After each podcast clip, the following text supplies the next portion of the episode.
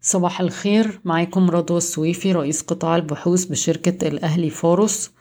آه، في ضغط في الأسواق العالمية بسبب تجاوز العائد على سندات الخزانة الأمريكية لأجل عشر سنوات. آه، وصلت لواحد وتلاتة وخمسين من مية في المية. آه، وده أعلى مستوى من يونيو عشرين واحد وعشرين.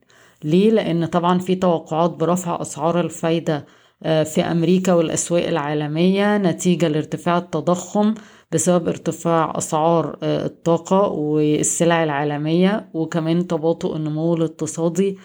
ده دفع المستثمرين آه، للمراهنة على زيادة في أسعار الفايدة وبدأوا يخرجوا من أسواق الأسهم بشكل عام. آه، ستعمل آه، مجموعة من النواب في مصر على صياغة تشريع يهدف إلى تأجيل إعادة العمل بضريبة الأرباح الرأسمالية على تعاملات البورصة المصرية لسنة أخرى والتي كان من المقرر تطبيقها في يناير 2022 خبر إيجابي للسياحة بدأت إيطاليا تسمح بالسفر لشرم الشيخ ومرسى علم من غير الحجر الصحي عند العودة.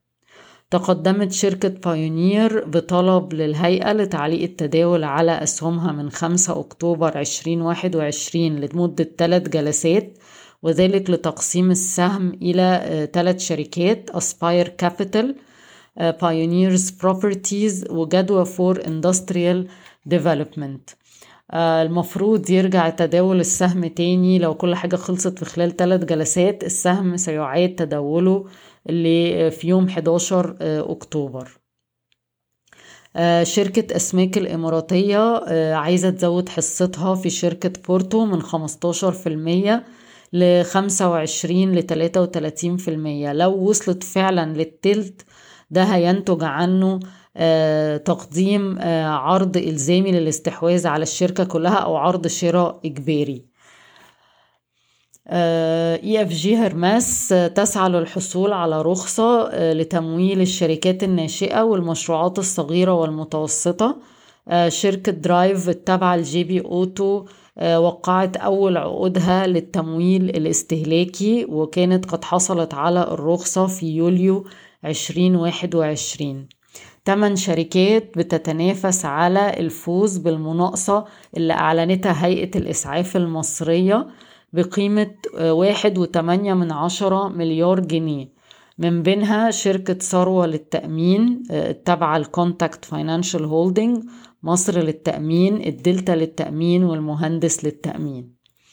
آه، مصر والسعودية هيوقعوا العقود بتاعت ربط شبكة الكهرباء بين البلدين. وده يعني إحنا شايفين ان ممكن شركة السويدي تستفيد من المشروع ده. سواء آه، في على مستوى آه، قطاع الكابلات أو على آه، قطاع المشروعات. أعلن اتحاد 2Africa المؤلف بين China Mobile International Facebook MTN GlobalConnect Orange المصرية للاتصالات وفودافون عن إضافة جزء جديد Africa Pearls 2 الممتد إلى الخليج العربي والهند وباكستان. آه، فده طبعا هيزود آه، حجم الكابل آه، وهيدخل طبعا إيرادات للشركات دي ومنها المصرية للاتصالات.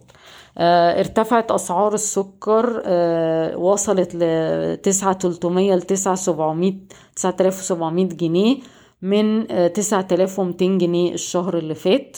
ولسه هنشوف الدلتا للسكر لما توقع العقد مع الشركة القابضة آه، هيكون آه، بكام؟ لأن شركة الدلتا للسكر بتوقع العقد وبتثبت أسعار التوريد سنويا.